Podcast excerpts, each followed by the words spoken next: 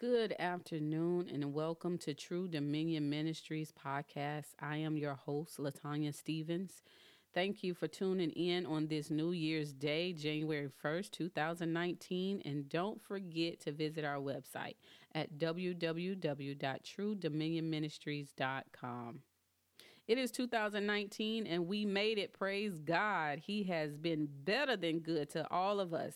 And I hope we can stand in appreciation of His love, His kindness, His grace, and His mercy. We give honor to our Lord and Savior Jesus Christ. And because of Him, I am here today with a message. And this message is titled The Birth of a Body Without a Soul.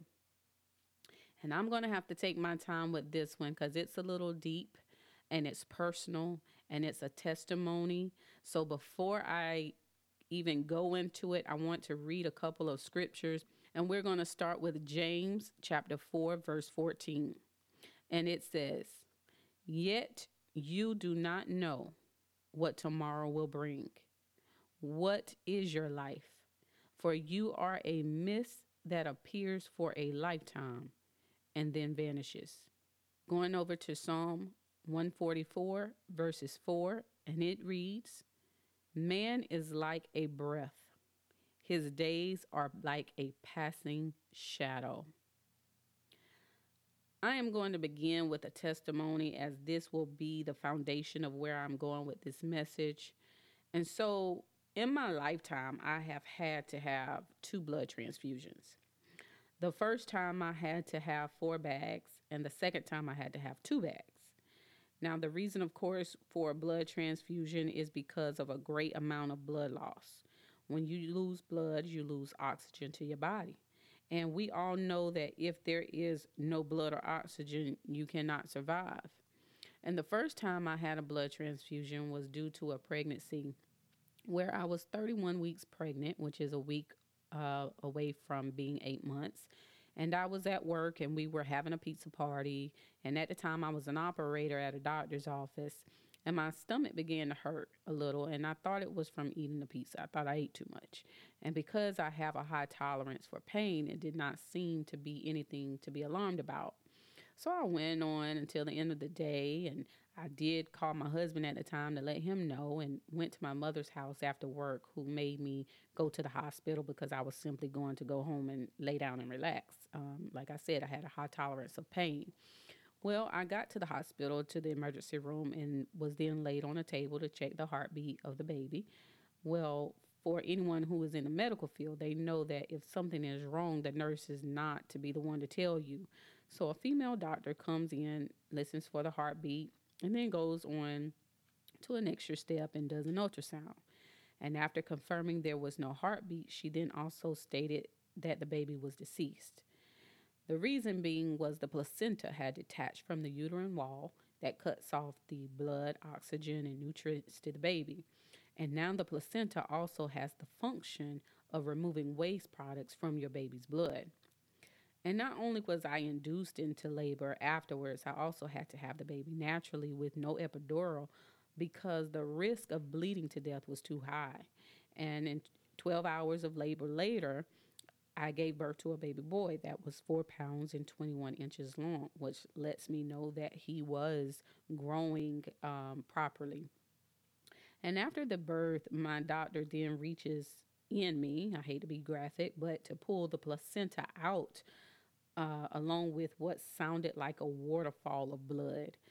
And after the pain, after the realization that this child is not going home with me, I then am hooked up to bags of blood to replace what had been lost. No extreme emotions for me, no crying, no anger, no sense of how my body was barely holding on to life. Some would say that I was in shock and I was only 22 years old and had no idea that I could have lost my life along with my child. I asked my brother at the time, my oldest brother, to take pictures of him because I was afraid that I would forget his looks or features. And after 12 hours or more of being dead, his lifeless body was already blue and purple. We buried him a couple of days later in a casket that looked more like an ice cooler because it was so extremely small. And nobody could in my family or friends could identify with me of what I was feeling because no one had experienced this as I have. And other people just said some of the dumbest things that you should never say to a mother who loses a child, such as, You're young, you'll be able to have another one. So here I am today. I am here today, two weeks away from my child that I lost 17th birthday.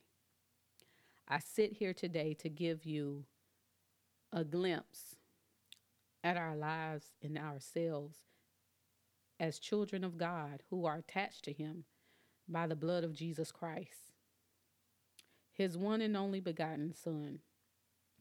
The sacrifice of His perfect Son to be the one to die so that we can live.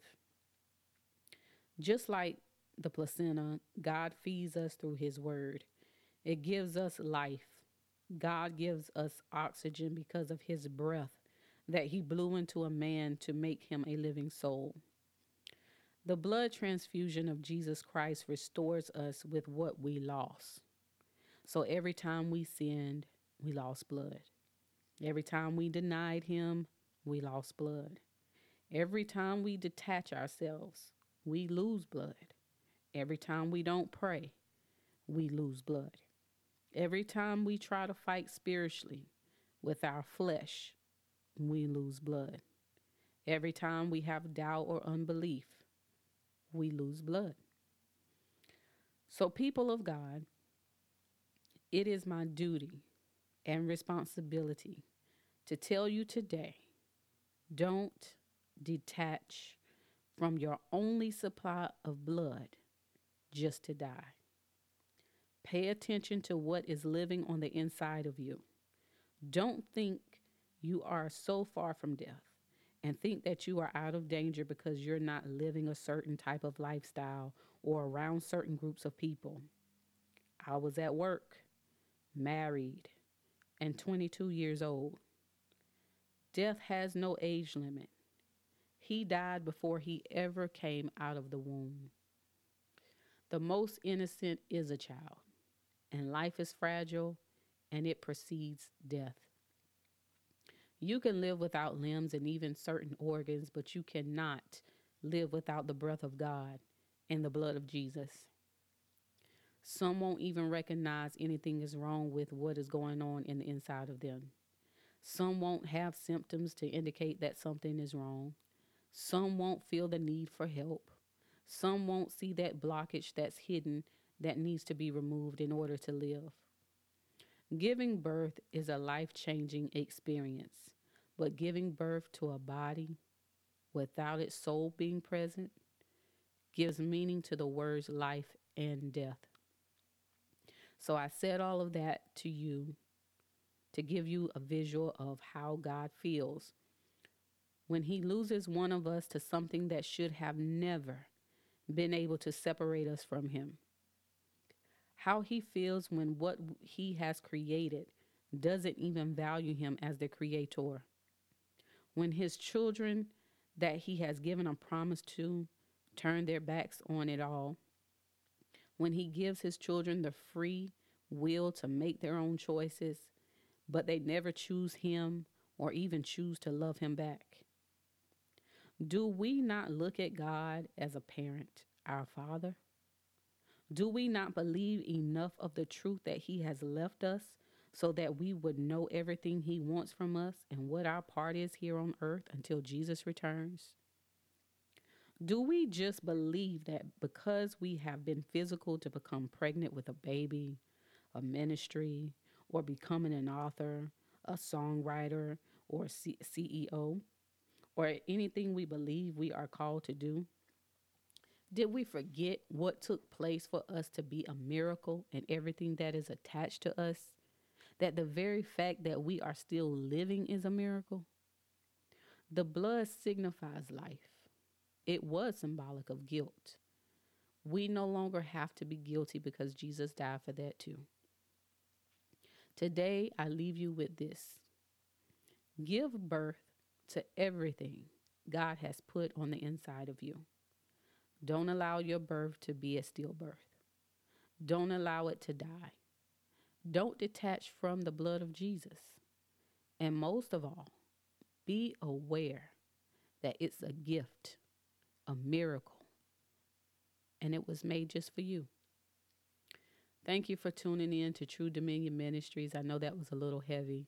Remember to visit our website at www.truedominionministries.com and tune in next week with my husband, Christopher Stevens, as he comes with a message to give to the people of God. Have a blessed day and a happy 2019 where we will continue to carry our cross daily and follow Jesus Christ.